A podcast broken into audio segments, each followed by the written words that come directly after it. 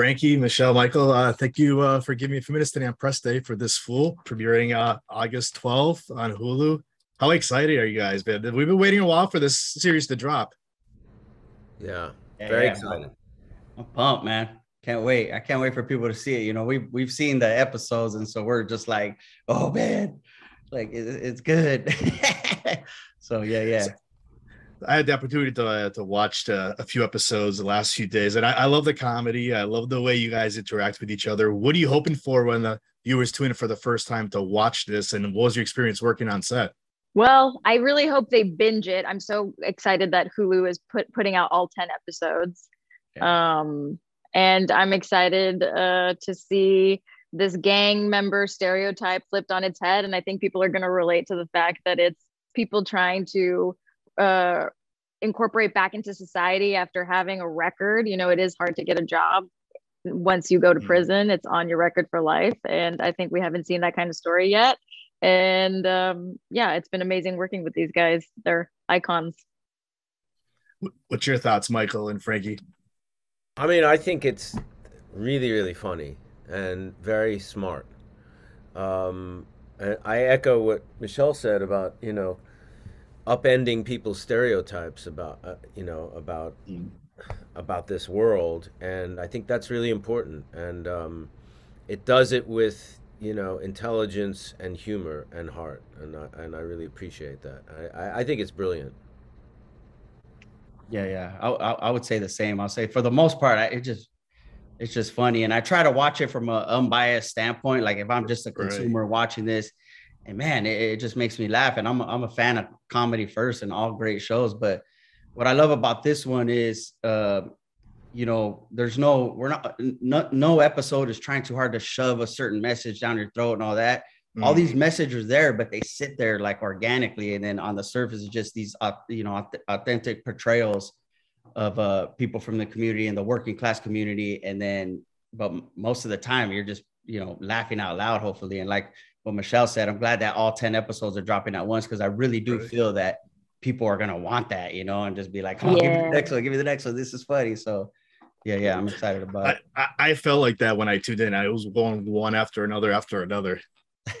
so you have Luis, Maggie, and Minister Payne. How was it like connecting with these characters, and uh, how did you prepare to play them?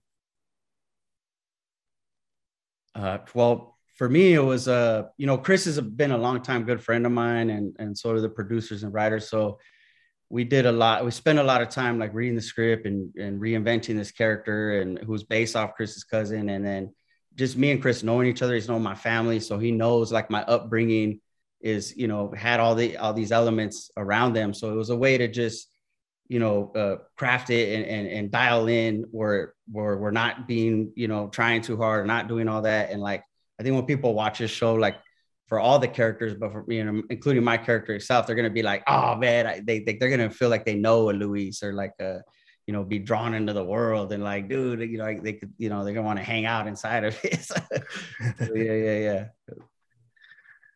How about uh, you michael with uh, minister payne? I mean for me it was really finding the balance between um, you know the reality of this what this guy's trying to do. You know this mission you know really trying to you know help people and help them transition back into life after leaving prison. And also finding kind of the humor you know the kind of off-centeredness of this guy's kind of he's pretty obsess- obsessive and a little bit on the edge. Um, and is and um, finding the combination of those and where, where that can live that was that was the challenge. But i mean the scripts were were pretty tight and and really well done. And then um, chris and the directors let let us play with it a little bit and you know add some touches and colors here and there. So it, it, it was a great discovery process. Michelle won this with you. Uh, maggie what did you love about her and connect with her? Yeah um, i mean damn, I, I really sound like a broken record now. But the the the my favorite thing about this is that I've I've always wanted to play like a punk rock type chick on mm. TV, and I can't believe that these guys have given me the opportunity to do that.